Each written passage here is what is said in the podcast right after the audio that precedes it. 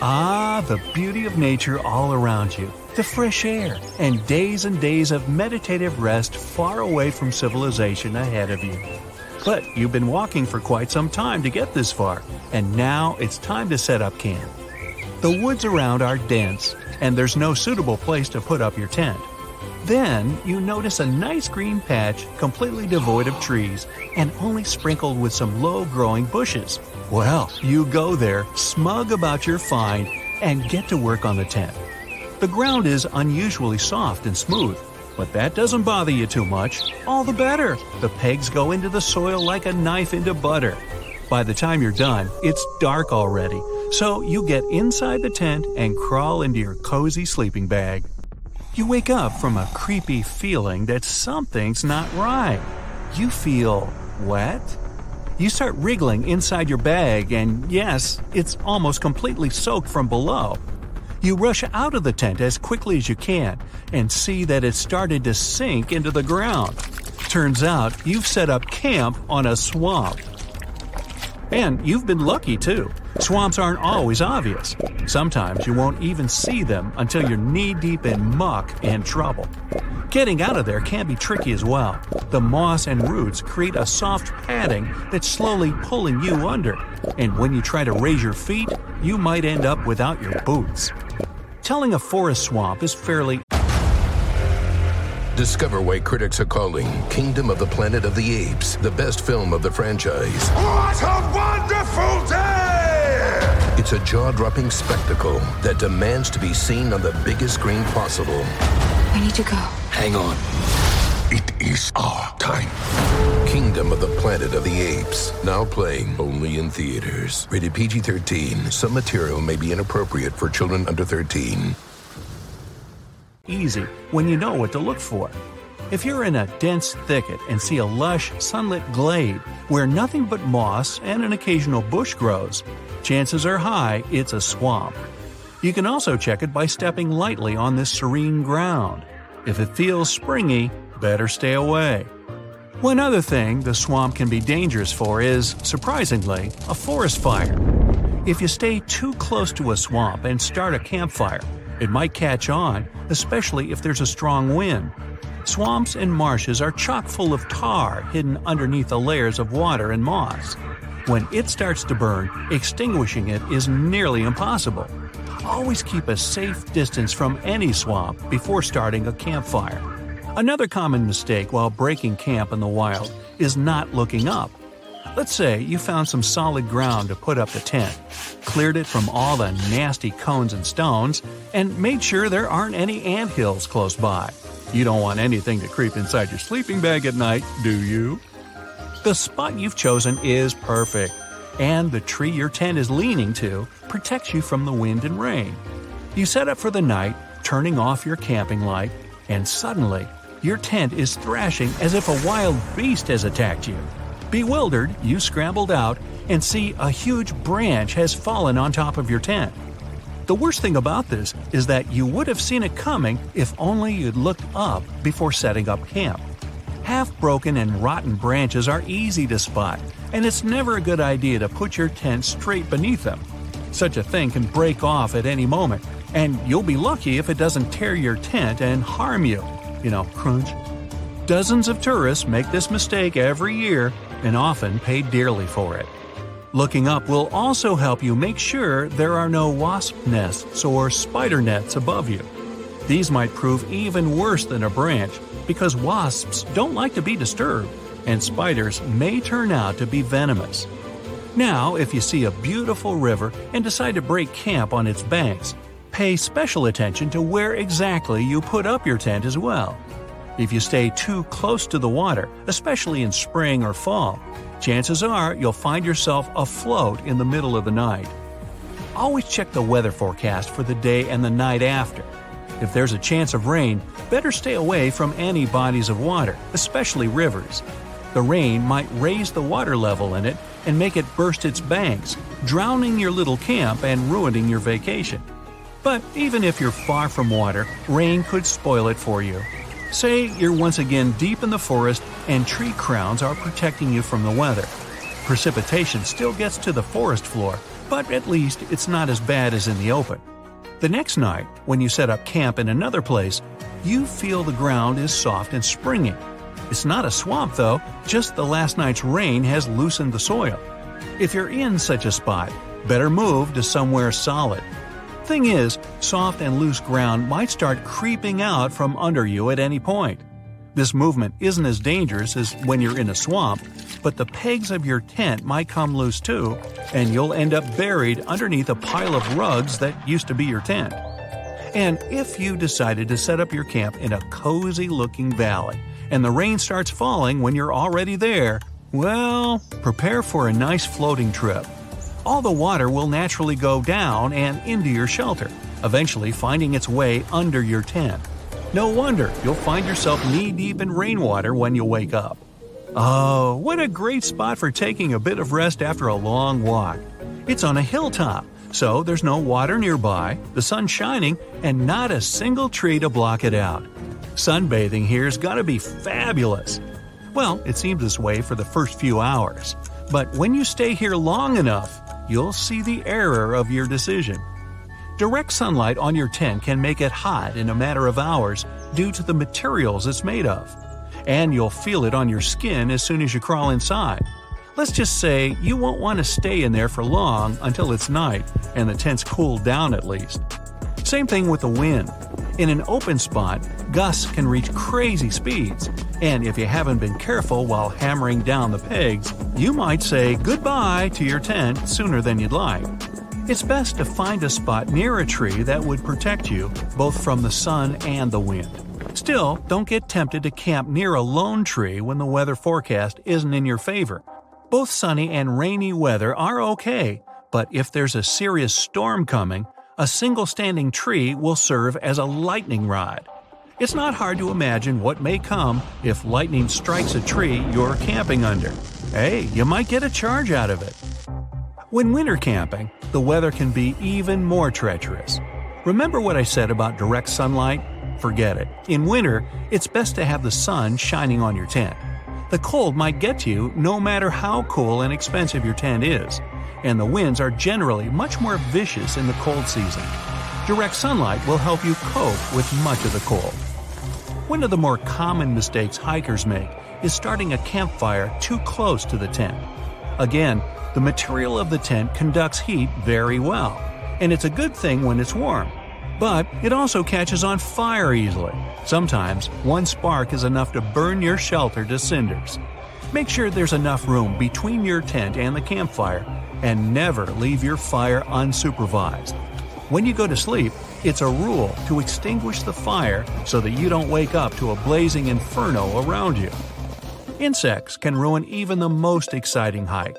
Mosquitoes, ants, ticks, and other pesky bugs can find their way into your tent wherever you are, so make sure you protect yourself from them. Use skin repellents when you go outside and put an anti insect spiral next to the entrance to your tent. Don't put it too close or inside though, the smell is irritating and it can also cause a fire. To avoid the best part of mosquitoes, and especially ticks, try to stay away from lakes, ponds, and dense forests where swamps may occur. Skeeters reproduce in still water, so areas around such pools are replete with the winged pests. But they have a hard time flying when there's some wind, so choosing an open spot is your best bet to get rid of them. Don't let them bug you. This spiky tree knows how to shoot, so you better stay away from it. It's called a sandbox tree, and you can find it in Amazonia. Initially, its seeds are formed in the shape of a small pumpkin. As time goes by, they harden and mature. But here comes the fun part. Just as they reach peak maturity, the seeds pop and shoot out at a speed of 150 miles per hour. They can even reach distances of 60 feet.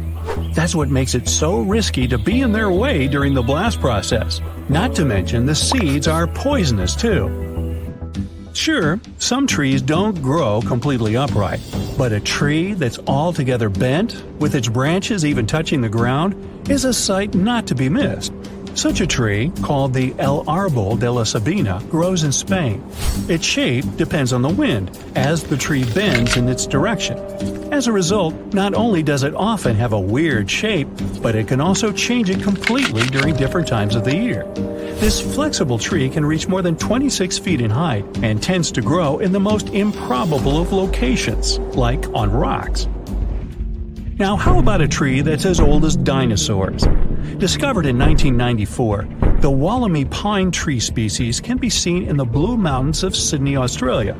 It dates back to over 200 million years, so it's easy to believe dinosaurs might have even roamed around it. Since these trees are endangered and only 100 exhibits exist to this day in the wild, the scientists don't feel like disclosing their location. They want to make sure the trees are well preserved also, they're important for science, as studying them may help us uncover new information on the Earth's past. The bark of the tree can teach us many different things, like different temperature periods or exposure to various chemicals. The Tree of Life gets its name because it's able to withstand difficult conditions and actually thrive. Located in the desert outskirts of Bahrain, the Prosopis cineraria has a very deep root system which allows it to survive in the scorching heat. The scientists still can't find out how it manages to get sufficient water.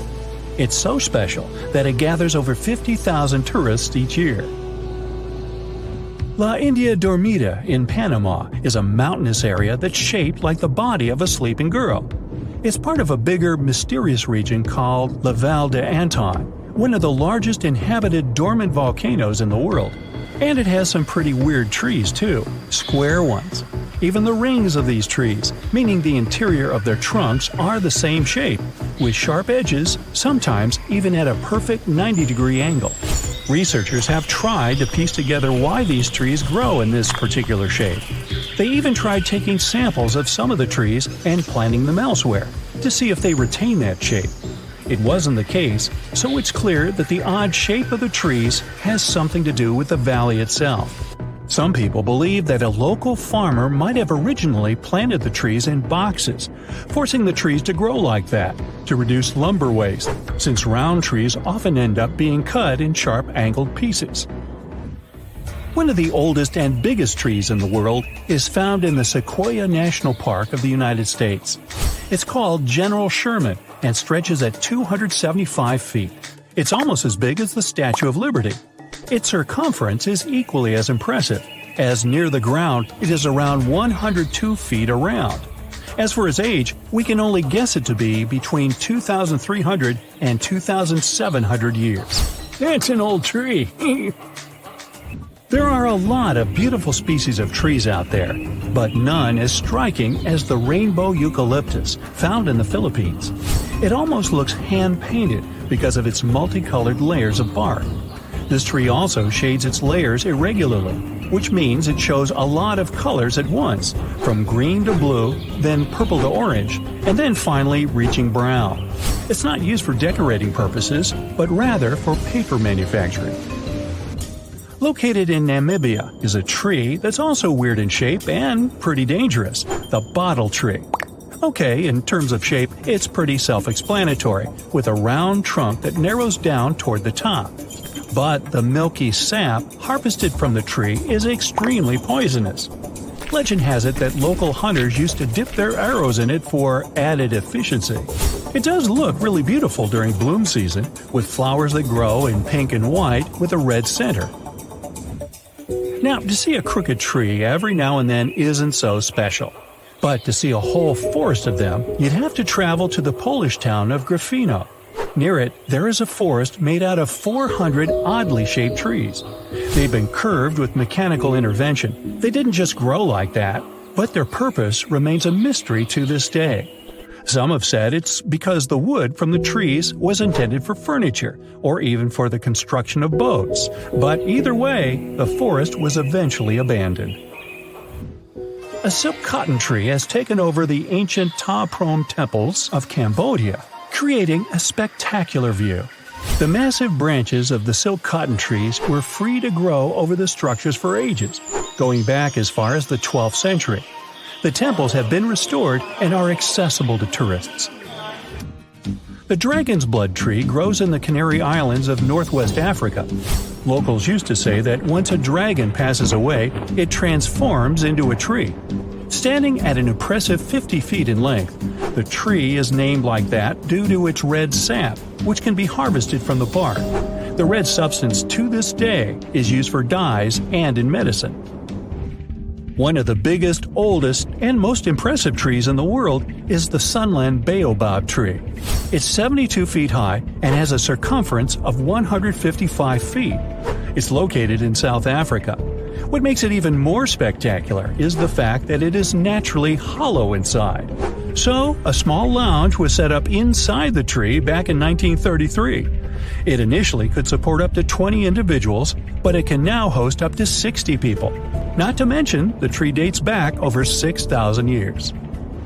The silver birch tree spread across Scandinavia and northeast Europe and found a way to reflect light.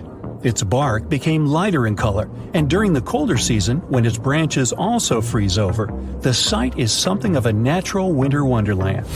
It also developed a partnership with a fungus that connects to its roots and fans out under the forest, gathering up nutrients that trees can't reach. For these services, the tree gives the fungus sugars in return. The birch's companion is dangerous and shouldn't be consumed by people. It's easy to recognize with the classical scarlet topped red sprinkled mushroom head. A natural festival not to be missed is Japan's cherry blossom season. The pinkish white blossom is deeply rooted in Japanese culture, going hand in hand with a local saying called Mono no Arare. Was I even close on that? Which relatively translates to the fact that everything is temporary, regardless of how perfect or beautiful it is. Should you ever visit Japan, you'll quickly see that the cherry blossom symbol is everywhere, from company logos to even clothing or household items. Yosemite National Park in California once had an amazing tree structure that was turned into a tunnel. It was a coast redwood tree, stretching 227 feet tall. It was nicknamed Wawona, the Native American word for the hoot of an owl. The tree fell in 1969 because of a heavy snow, but it survived as an ecosystem for animals, plants, and insects. It's now called the fallen tunnel tree. One tree species known as Verkapasvivervet, well, you read it, is the rarest plant on Earth. The Guinness World Record book recorded one single tree of its kind off the coast of New Zealand. It wasn't always that lonely, but humans brought goats to the island, which nipped at every other member of its family. Ow! Luckily, scientists are looking at ways to plant new specimens. That's it for today. So hey, if you pacified your curiosity, then give the video a like and share it with your friends. Or if you want more, just click on these videos and stay on the bright side.